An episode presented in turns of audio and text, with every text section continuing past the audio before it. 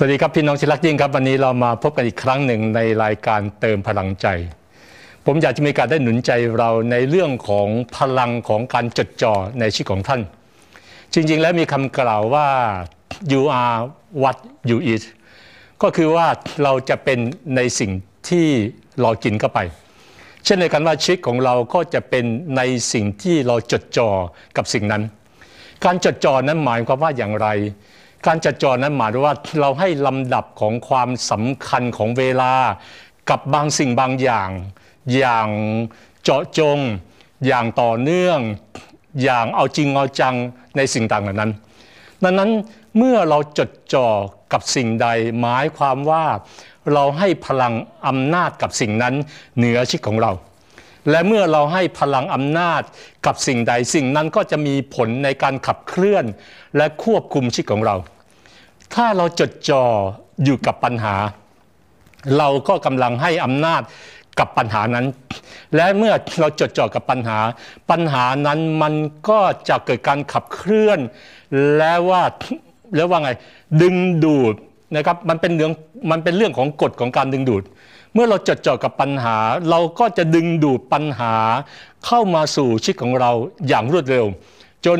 มันมันมากกว่าที่เราจะสามารถรับมือมันได้ ดังนั้นเมื่อมันเกินกว่ากำลังของเรา ปัญหานั้นมันก็จะกลายเป็น ปัญหาที่มีอำนาจควบคุมชีวิตของเรา เราจึงอยู่ภายใต้อิทธิพลของปัญหา เราจึงเหมือนว่าชีวิตนั้นมันจนตรอกจนมุม ดูเหมือนว่าทุกอย่างมันมืดมนไปหมดดูเหมือนทุกอย่างมันไม่มีทางออก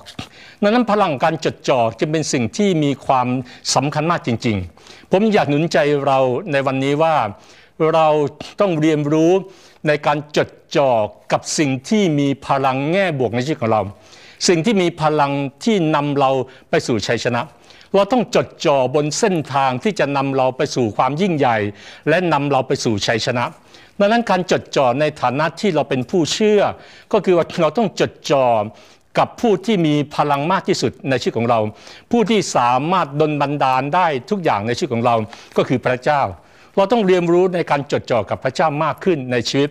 เราต้องเรียนรู้ในการจดจ่อกับความจริงของพระเจ้า คือพระชนะของพระองค์ เราต้องเรียนรู้ในการจดจ่อในการใช้เวลากับพระเจ้าในการนมัสการอธิษฐานสรรเสริญพระนามของพระองค์ เมื่อเราเป็นแบบนี้นั้นพลังของการขับเคลื่อน มันเป็นเหมือนกับการสร้างสภาวะแวดล้อมฝ่ายวิญญาณ เหมือนกับการสร้างเมฆหมอกฝ่ายวิญญาณดังนั้นเมื่อมีเมฆฝนก็จะตก ถ้าเราเรียนรู้ในการจดจ่อในสิ่งที่ทำให้เกิดเมฆหมอกฝ่ายวิญญาณที่จะนำมาซึ่งพระพรนำมาซึ่งความสุขนำมาซึ่งความยินดีในชีวิตของเรา เราก็จะกลายเป็นคนที่มีความสุขความยินดี จริง ๆ แล้วความสุขมันอยู่ใกล้ตัวเรามากเลย หรือมันจะอยู่ไกลตัวเราก็ได้ ก็ขึ้นกับว่าเรามองมันอย่างไร และพลังการจดจ่อนี่เองที่ในในในหลักการของพระเจ้าของพระเจ้าที่เรียกว่าความเชื่อนี่เอง การจดจ่อเป็นเหมือนเราให้ความเชื่อในสิ่งที่เราเชื่อว่าสิ่งนั้นมันจะเกิดขึ้นจริง เมื่อเราเชื่อในพระเจ้าจงจดจ่อกับพระเจ้า เมื่อเราเชื่อในพระชนะจงจดจ่อกับพระชนะ เมื่อเราเชื่อในความจริง เหมือนอย่างที่พระธรรมฟิลิปปีพูดอะให้เราไข้ครวญอะในสิ่งต่างๆนั่นก็คือการจดจ่อการไข้ครวญคือการจดจ่อวันนี้ท่านกำลังไข้ครวญกับสิ่งไหน ท่านกำลังไข้ควรกับสิ่งดีที่มีผลต่อชีวิตของท่าน หรือไข้ควรกับสิ่งเลวร้าย ตลอดจดจ่อกับข่าวลือข่าวจอมปลอม หรือข่าวแง่ลบในสถานการณ์ต่าง ๆ ตอนนี้มันเป็นข่าวแง่ลบ จดจ่อข่าวแง่ลบชีวิตของท่านจะลบ แต่ถ้าจดจ่อกับสิ่งบวก แม้ท่ามกลางสถานการณ์ลบ แต่เราจดจ่อกับความยิ่งใหญ่ของพระเจ้า พระเจ้าก็ยิ่งใหญ่เหนือสุขสถานการณ์ และเหนือทุกปัญหาชีวิตของท่าน ขอพระเจ้าอวยพรครับวันนี้ให้มุมมอง และการจดจ่อของท่าน